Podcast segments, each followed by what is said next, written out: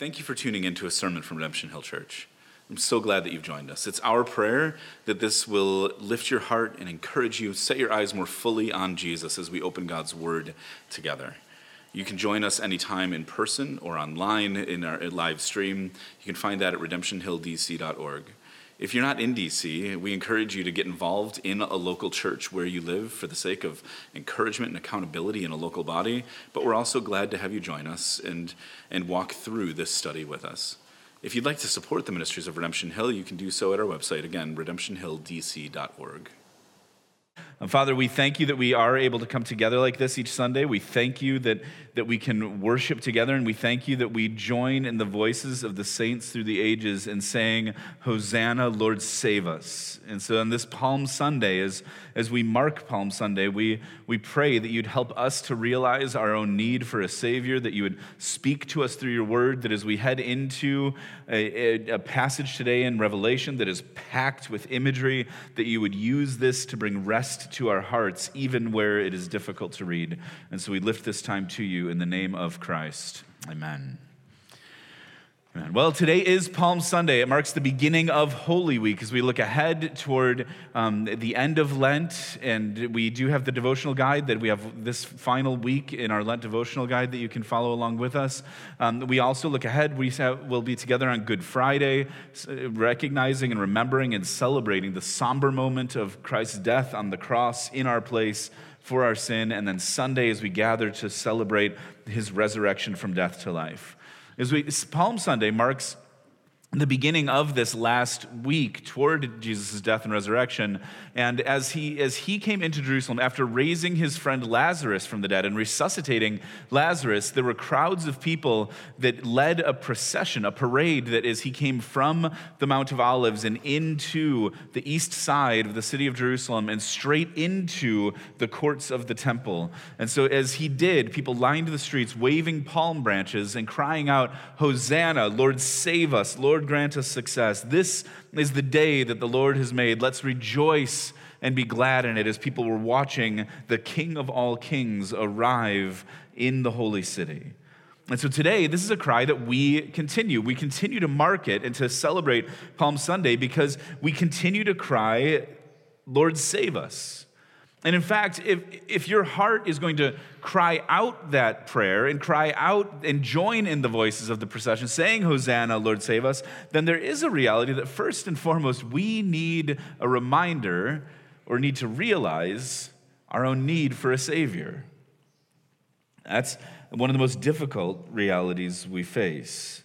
Now, as we look around at the world around us, we wonder, like, God, why do you allow the existence of evil? Why do you let it keep going? Why do wicked people seem to get off easy?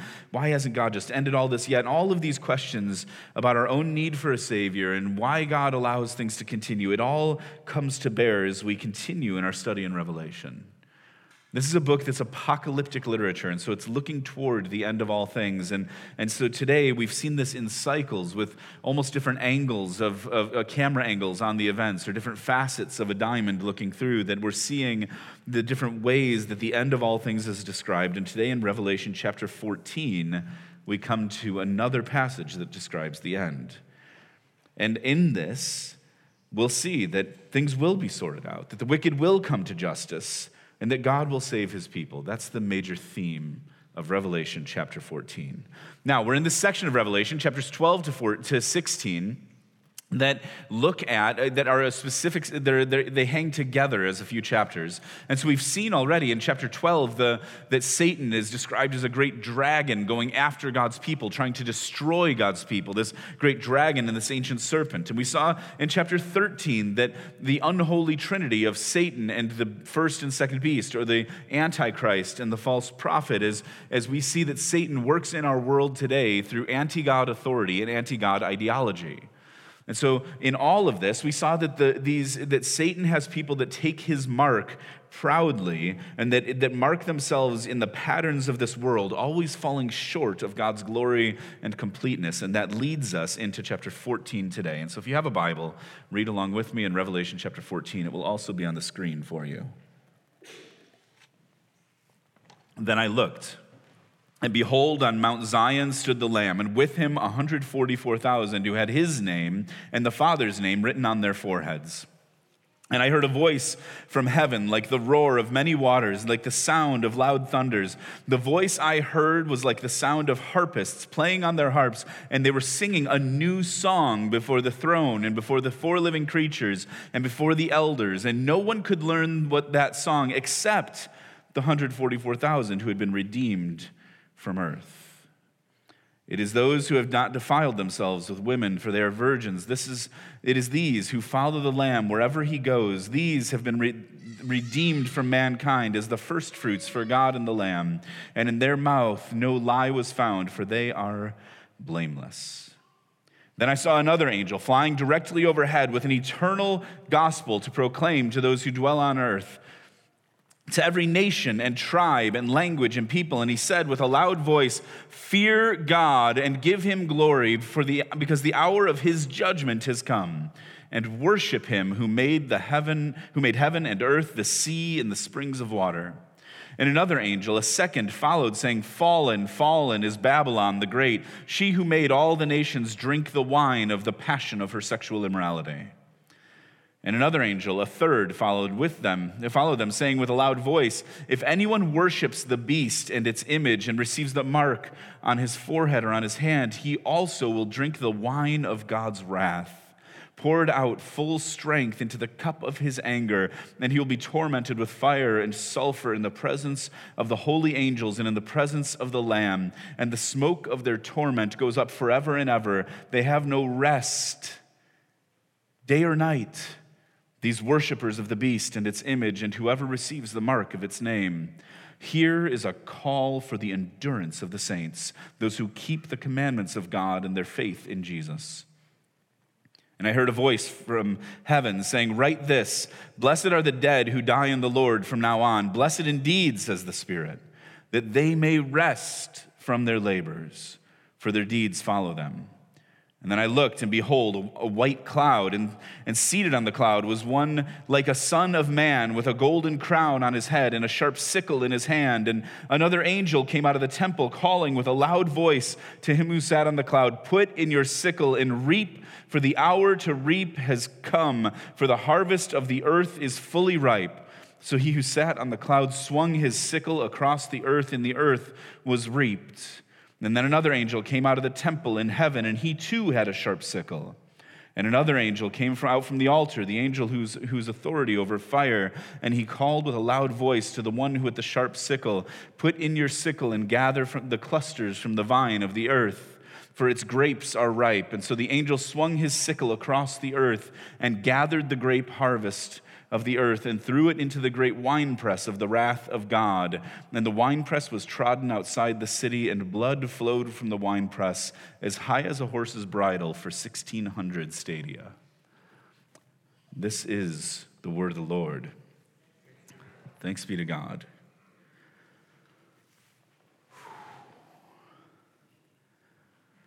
There's a lot in this text. We're taking it as one bite today because, and I think you'll see, it hangs together as a chapter. Now, I want you to see a couple of things before we get into this. I know that right now, if, if you're like me or like our staff team when we studied this, you're like, blood to the horses' bridles? What is a stadia? Like, eternal fire? Like, what, you, you, we get caught in that imagery, and we're going to come to that, but I don't want you to miss what's happening in and around those images, which are wake up calls to us as we read this text. And so remember, in, this is indirect, it's flowing out of chapter 13. In chapter 13, we read about there is, there is anti God authority that will stand against God's people and bring them to their slaughter. There is anti God ideology that will stand against God's people and require those who want to stand against God to take its mark. And so we, we've seen this in the ideologies and systems and thought structures of our world that people bear these marks as a badge of honor to say, This is who I am and where I am aligned. And so we have these fears, and you see this in Christian circles about what the mark of the beast might be. But, but we, when we continue to read into chapter 14, we see something about the way that this imagery of a mark on our foreheads is being used. And I want you to notice that it is in the midst of the fearfulness of the great dragon making war on God's people and having pow- the power structures of the earth in authority and in ideology. It's in the midst of that and the fearfulness of Satan's power that what we are brought back to in the first five verses of chapter 14 is a reminder of where the ultimate power lies and that it is not on the thrones of this earth we are brought immediately back to the scenes in chapters 4, 5, 6, 7, where we saw imagery of the throne of God and the Lamb at the center. And so John looks, and on Mount Zion stood the Lamb. So now Christ is standing, and, and, and those who are with him, he is surrounded by the 144,000. And if you remember, this is also, John was told, look for this number, and he looked, and it was a great multitude. That God is doing a work among all people, of every people and tribe and language and nation, saving people for his own glory. And so that we can trust that God's family is not bound by, by our ethnicity and culture, but instead he is gathering people from the whole earth. And that, that this image that God's people are around him and they hear a voice singing and there's a new song and, and Christ is reigning over all things, even in the midst of the fearfulness of the advance of what seems like Satan's victories. That's the context of chapter 14. So we see in chapter 14 the great harvest. That's what this chapter is about. And we have a few observations, three observations and two points of application today. First, observation God's people have been sealed. God's people have been sealed. He looked and they had the Father's name written on their foreheads. They were, and so we see that God has sealed those who are his own, just as those who are following Satan and caught up in the systems of this world are marked by it. God's people are marked by him. And so there's a celebration now. They're, they're playing harps, they're singing. And so, in the midst of, of their own slaughter, when we come into God's presence, it's nothing but celebration. And remember, back in chapter 5, it, they're singing a new song, but this isn't that mysterious. Back in chapter 5, listen, look at what we read. It's talking about the vision of the throne, the 24 elders before the Lamb with golden bowls full of incense, bringing the prayers of the saints before God's presence. And it says, and they sang what? Hey, we got one person that's with me this morning. All right.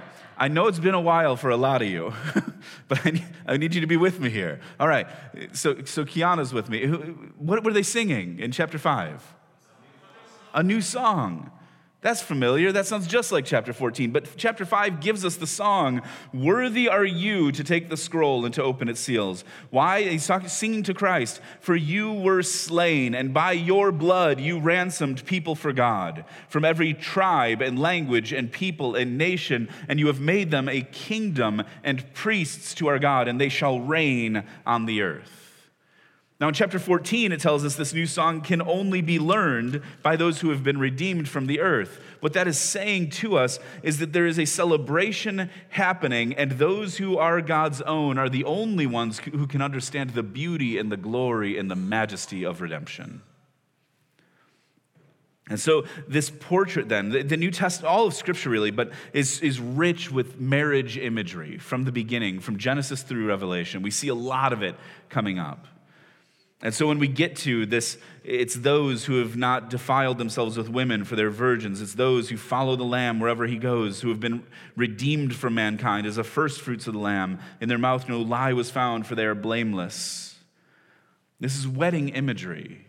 I don't think what John is saying here is that the only way you get to be part of the 144,000 is if you are celibate and virgin at your death. Though that's lifted up in Scripture, that sex is not needed for us to experience self fulfillment as much as that lie is driven into us everywhere right now. But no, this is saying God's people are pure and have not prostituted themselves out with false gods.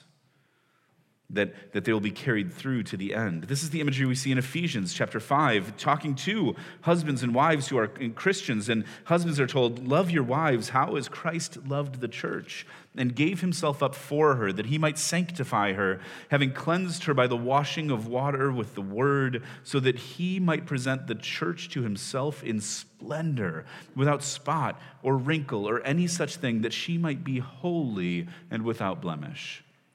Paul goes on to say, Husbands, this is how you are to love your wives. But there's this mystery, this image of Christ in the church as a bride that is pure and devoted to him. But notice it's not the church's own purity, it's Christ who purifies us. That, and so, what are the marks of God's people that we see at the beginning of chapter 14? Is that they are fully devoted to Christ alone, with nothing compromising that and that they follow him wherever he goes. That whatever Christ calls us to, we follow. This is his call to his disciples all the way through the Gospels, over and over and over again. Follow me, follow me, follow me. And it's not changed. And so it's those who are fully devoted to Christ and follow him wherever he goes. It's the image of a shepherd, and the sheep know his voice, we read in John 10. We just got a couple of weeks ago, we're two and a half weeks into having a puppy in our house. And the puppy we got, I swore for 20 years I would never have a pet. And then it happened in like five days, and now it's now now we have it, and it's not going anywhere. But it's it's a mix of an Australian sheepdog and a poodle, so it's an Aussie doodle, which is another thing I never thought I would hear come out of my mouth. But this this little dog is cute and fuzzy, but he the sheepdog in him, he will not ever leave us. Like he, he wants to herd us in the house and is constantly under our feet. He will, if you walk around the house, he will follow you everywhere. If you're out, if we're outside of our house, he will follow us everywhere. He, he will not leave our side. And so today, as I was even reading this again this morning, all I could think about was our little Fozzie, who won't leave my side. And he's so devoted and so loving, and, and it's such a simple and pure picture. Not a sheep, but a sheepdog. Um, but there's, an, there's something here that captured me of like there's a simplicity and a beauty to the devotion to Christ that is pictured here, that we follow the voice of the Lamb wherever he goes. This is important for us to understand that, Christ is reigning and that God's people have been sealed because it shows us something of what is so essential about the church and that the church is so important. Our world does not see churches as essential. This is true right now. We can see it going on. In DC, DC, our city has struggled to even have categories for churches through this last year. It's, they don't know how to handle churches. And, and, you know, lots of, like, there's, you know, suddenly people can become aware of the Bible when criticizing churches. And so it's very quick that all of a sudden people will know all kinds of scripture and quote it towards you if you're a church and say, like, well, judge not. You're like, you're right, those two words appear in the Bible. and there might be context for them.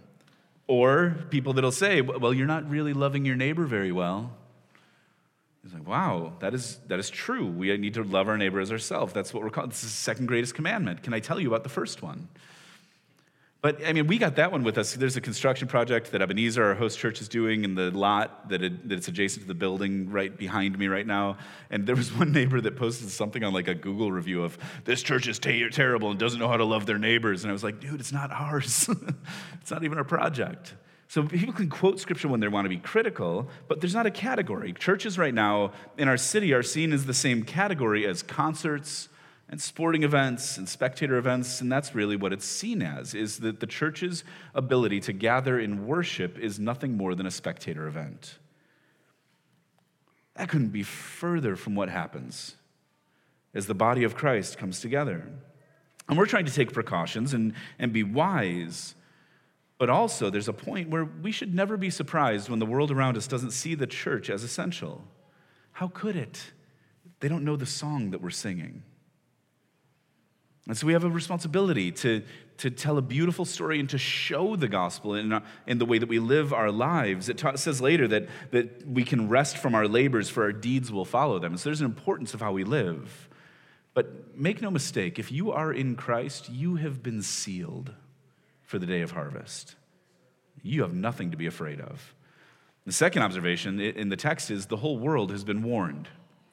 This is where it gets to some of the more frightening imagery, right? So there's three angels that come out in succession. The first one cries out an eternal gospel. And what does he call out? It's a warning to the whole world and a call to the whole world, essentially a call for repentance, saying, Fear God, give him glory, worship him. He's the creator of all things.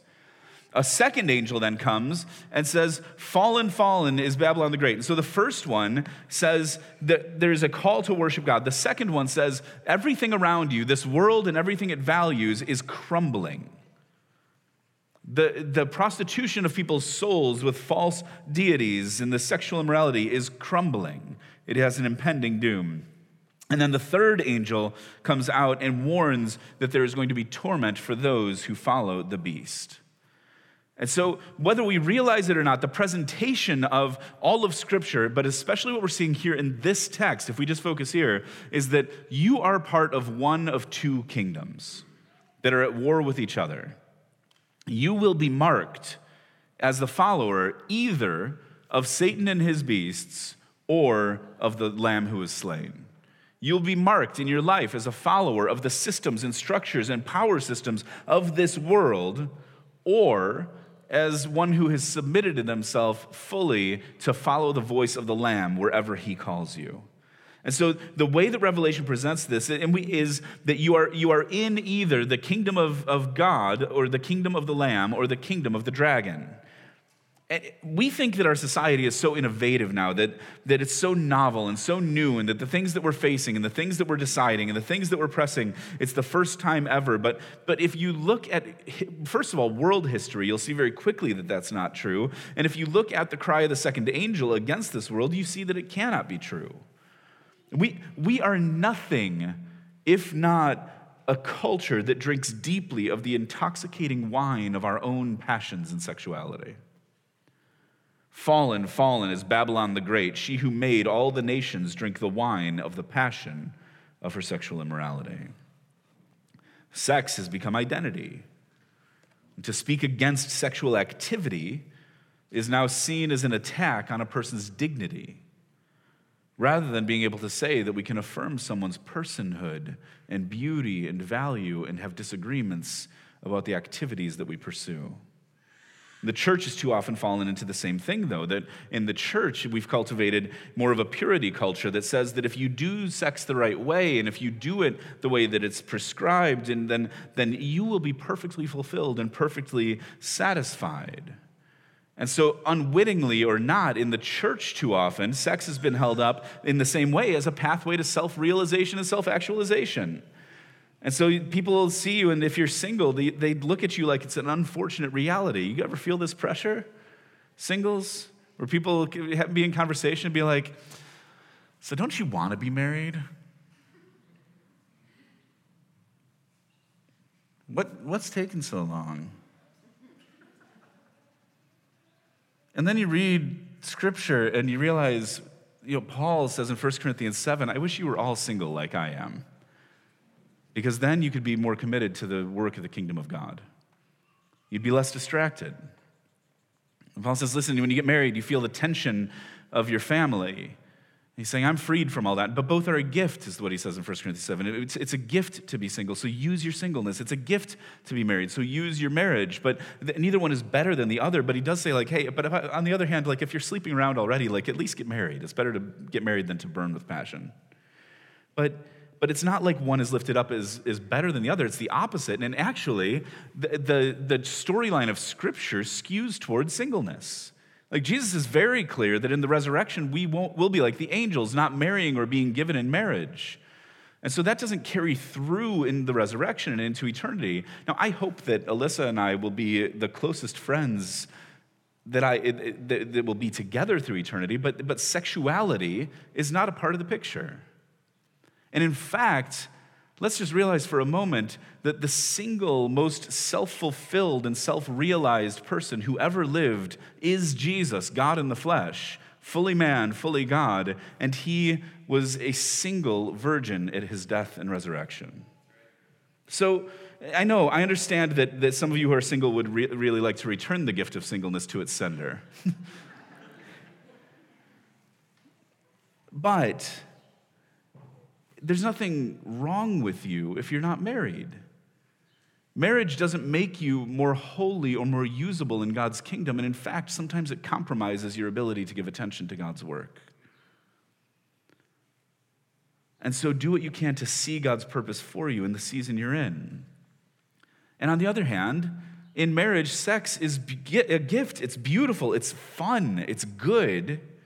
But make no mistake, as a pastor, I don't talk to many married couples that come into my, end up in my office and say, you know what, there's some hard things, but our sex life is great. It, it, most couples struggle with that aspect of marriage, and, and sex doesn't solve all your problems. It doesn't remove your insecurities and fears. It doesn't make you more of a person. It, and, and, but in this, what, what I want you to hear today isn't because I don't think this passage is most directly about sex but there's a reflection of something in our approach to sex. What you need to hear is you are more than your desires and your appetites. There's more purpose for you and your life and your eternity than your desires and your appetites and your passions. And again, this goes beyond sexual appetite. God's covenant with his people is pictured as marriage from start to finish.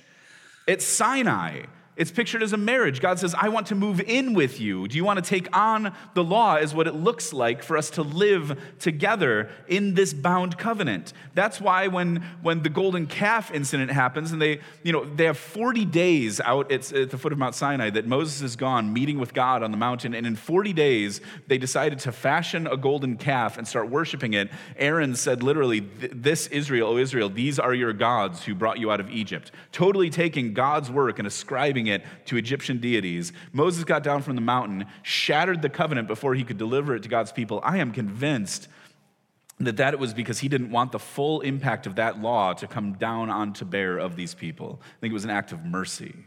And that when he got down there, do you remember what Aaron said? He said, I don't know what happened. We put gold in the fire and out came this calf. Like the worst explanation ever. Because the language that's used in the Hebrew is that, that Aaron fashioned the gold around the calf, that he was molding, they probably had a wooden base that they then molded the gold that had been melted into and used hammers and tools to make this idol. And so that what, what God made the people do is, is really bizarre unless you read it in the whole of the Torah. They had to grind up, burn and grind up the golden calf that they had made, and he made the people drink it. Like pour the ashes into water and made him drink it. What, we, what you might not realize is that that was a test later on that was given in the Levitical law for marital infidelity. That if someone was suspected of adultery, they would take dust from the floor of the temple and put it in water and make the person drink it. And if they were guilty, they would get sick. God was showing his people they had been unfaithful to the marriage to him in the covenant all throughout the, the Old Testament prophets, the language that's used is that God is the one that's pursuing as the loving husband, and his people are running away as the adulterous wife. And so this is language, and then we saw it already in Ephesians chapter 5, and it carries through into Revelation. It's this language of the passions of sexual immorality has deep spiritual connotation, not just about sex. But what we need to hear in this passage today is there's a warning that all who have turned to worship the gods of this world, that have, and our great cities, are in danger. If you're worshiping success and power and wealth and admiration and comfort and power, and so listen to the words of the first angel turn, repent, fear God, worship Him. He's the creator of all things.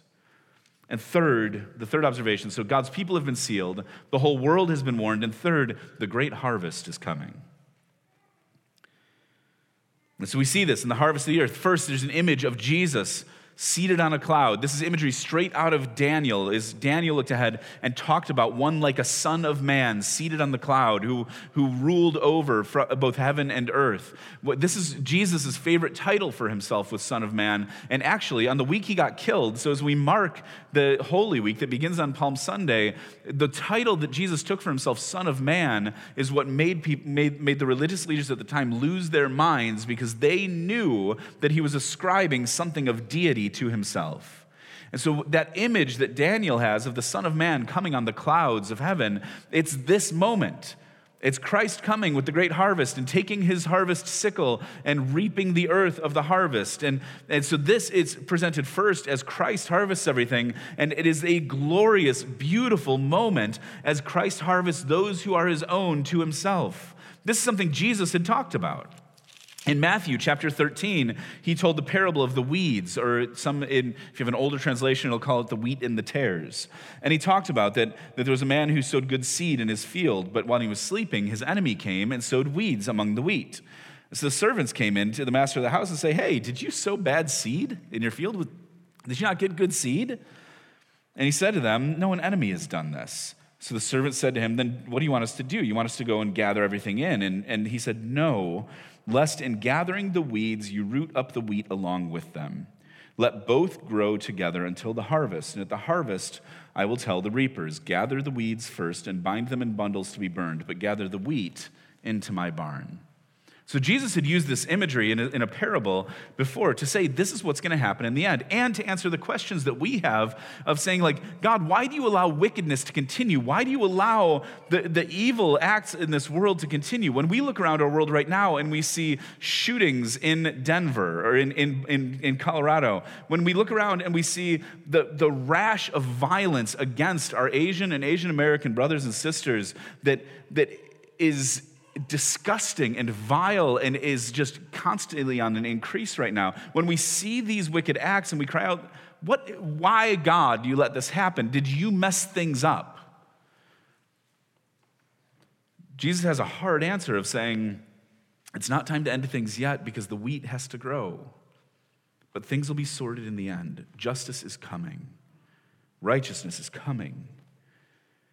For those that are marked as His, sealed as His, there's a promise that you'll be gathered together, part of the harvest by the Son of Man. And by the, for those marked by Satan in this world, these are disturbing images.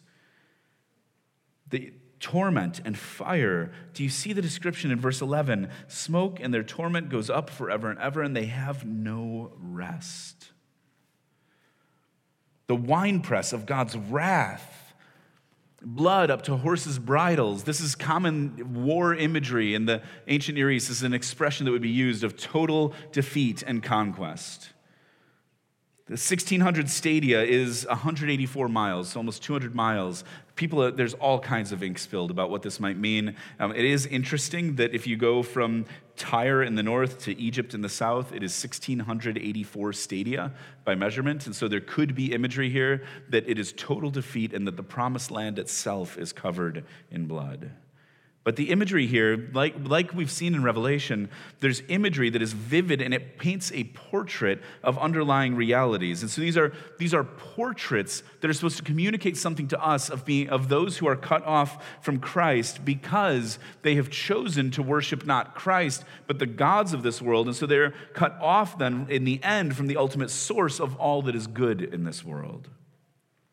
When we get to chapter 20, we're going to take some time to a whole Sunday to explore what the Bible has to say about final judgment. But for today, maybe we can just let it rest in the, that these images are supposed to show us a reality that we don't want to experience in the end God's wrath and his judgment that has no end. But what's clear here in Revelation and elsewhere is that no one comes under God's wrath accidentally. It's it's not like we, we, we just slide into this. C.S. Lewis has said in a well known quote, he said, There are only two kinds of people in the end. There are those who say to God, uh, those who say to God, Thy will be done, and those to whom God says, in the end, Thy will be done. All who are, that are in hell choose it. Without that self choice, there could be no hell. No soul that seriously and constantly desires joy will ever miss it. And those who seek find, those who knock it is opened. And so there's a warning here. Revelation 14 comes to us as a warning that the harvest is coming. And God's people have been sealed, and the whole world has been warned. And so we have this, these fearful images of God's judgment. And then on the other hand, you have those marked as God's own, those who have heard the call to turn and fear God and follow Christ. And they'll be collected by Christ himself and brought into his presence. And so Revelation is written to us primarily, yes, as a warning, but also to give us hope that this does not need to be our end and that there's something greater. And so today, with the few minutes that we have left, this is the great harvest that God's people have been sealed, the whole world has been warned, and the great harvest is coming. This is the message of Revelation chapter 14. So, what does it mean to us? What is the call to us in light of the coming harvest? Well, two things. First, repent. For some of you, this is a simple call today that the three angels are crying out, and their voices come to you today. The first angel, remember, cried out, calling to all people, Fear God, give him glory. The hour of his judgment has come. Worship him who made the heaven and the earth. It is, be, it is being cried out to the whole earth, to every nation and tribe and language and people, but that there is an eternal gospel, that Christ has paid the price for your sin, that Christ has taken on the fullness of the wrath of God. Now repent and turn, and you'll be counted in the harvest. If you don't, then you need to hear that this world and everything it values is going to crumble in the end. It is coming to its fulfillment, and that those who follow the beast will receive his end. So, repentance is to turn. It's to turn from heading one direction to heading into another. When the Bible calls us to repentance, what it's saying and what it calls us to is, it, is that we're called to turn from sin toward holiness.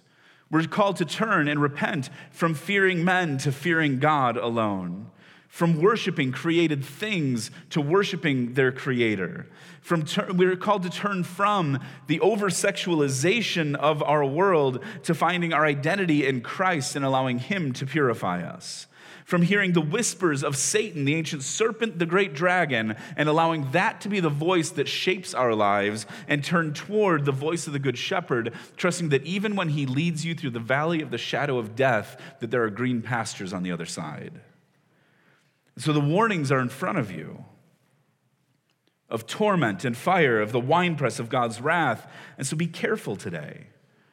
Because my fear for some of you is that you might be so caught up in, the, in the, the, the violence of the imagery of the text and whether you think it's palatable enough for people to come to their end that you miss that the warning has come to you and it's come to you in truth. But here's the grace today. What we see through Holy Week, when we come to the Garden of Gethsemane on Thursday night, is that Jesus went to pray. He asked his followers to be with him, his closest friends and disciples, like, stay awake with me, pray with me. And they kept falling asleep. He tried three times to keep his friends awake, and he was in agony. It says that he was in such agony that he was, his sweat was like drops of blood. And he's crying out to God the Father, saying, If there's any other way, take this cup from me. But not my will, but yours be done. What cup was Jesus talking about? He was talking about the, the, cup of the wine of God's wrath poured out in full strength into the cup of his anger that we read about in Revelation 14. Christ knew that he was going in our place for our sin as our representative and substitute to take on the fullness of God's wrath and anger and to drink that cup to its dregs. Why? So that when the day of God's judgment comes, we will not be reserved for wrath, but instead have been marked by the blood of the Lamb. And so turn and repent. Ultimately, the question today comes down to do you believe that you need a Savior? And are you willing to trust that Christ is enough? The second call to us today is to endure. See, this was right in the middle of the text. That you have the, the image of the throne and Mount Zion and God's people and being marked and sealed. That you have the warnings of the angels. And then it goes into the imagery of the harvest and the of the earth, both those who are God's own and those who are the beasts. But right in the middle in verses 12 and 13, do Do you remember what it said? It talks about that those who follow the beast will have no rest day or night. But here is a call for the endurance of the saints, those who keep the commandments of God and their faith in Jesus. And I heard a voice from heaven saying, Write this Blessed are the dead who die in the Lord from now on. Blessed indeed, says the Spirit, that they may rest from their labors, for their deeds follow them.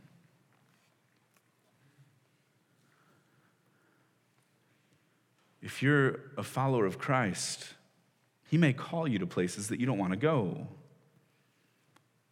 There's a call here, endure it. Keep the commands of God. Love Him with everything you have. Love your neighbor as yourself. The harvest is coming. If you are one of God's own, Satan wants to destroy you.